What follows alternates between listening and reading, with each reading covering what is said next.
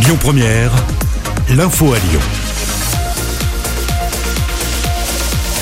Bonsoir à tous. Dans l'actualité ce lundi, le corps d'une femme a été retrouvé dans une rivière en Isère.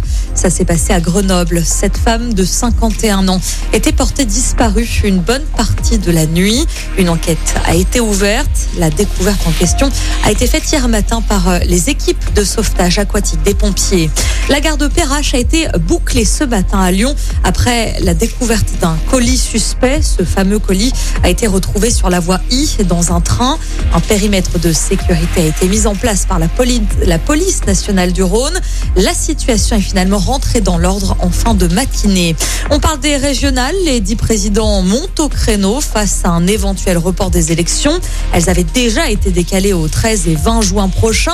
Ces élections pourraient être à nouveau repoussées à cause du contexte sanitaire pour les actuels présidents, dont Laurent Vauquier, le président d'Auvergne-Rhône-Alpes.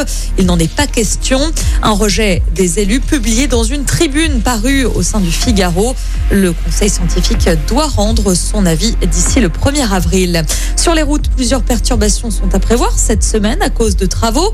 La 6 sera par exemple fermée à hauteur des Chers ce soir et demain soir. On notera aussi des perturbations sur la N346 au niveau de Mézieux en journée. Ce sera de mardi à vendredi. Soyez prudents. Une ville du Rhône est en tête des villes moyennes les plus dynamiques de France. Il s'agit de Villefranche-sur-Saône. Ce classement a été publié par MyTraffic et concerne 30 villes moyennes en France. Elle est donc en première position devant Chambéry et la ville de Pau. Et puis on parle basket pour terminer. L'Asvel accueillera Limoges le jeudi 15 avril à l'Astrobal pour les demi-finales de la Coupe de France. Le tirage au sort avait lieu ce matin. De l'autre côté, on pourra compter sur Dijon face à Orléans. Ce sera le mardi 6 avril.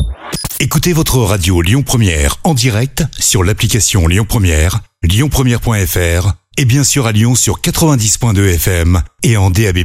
Lyon Première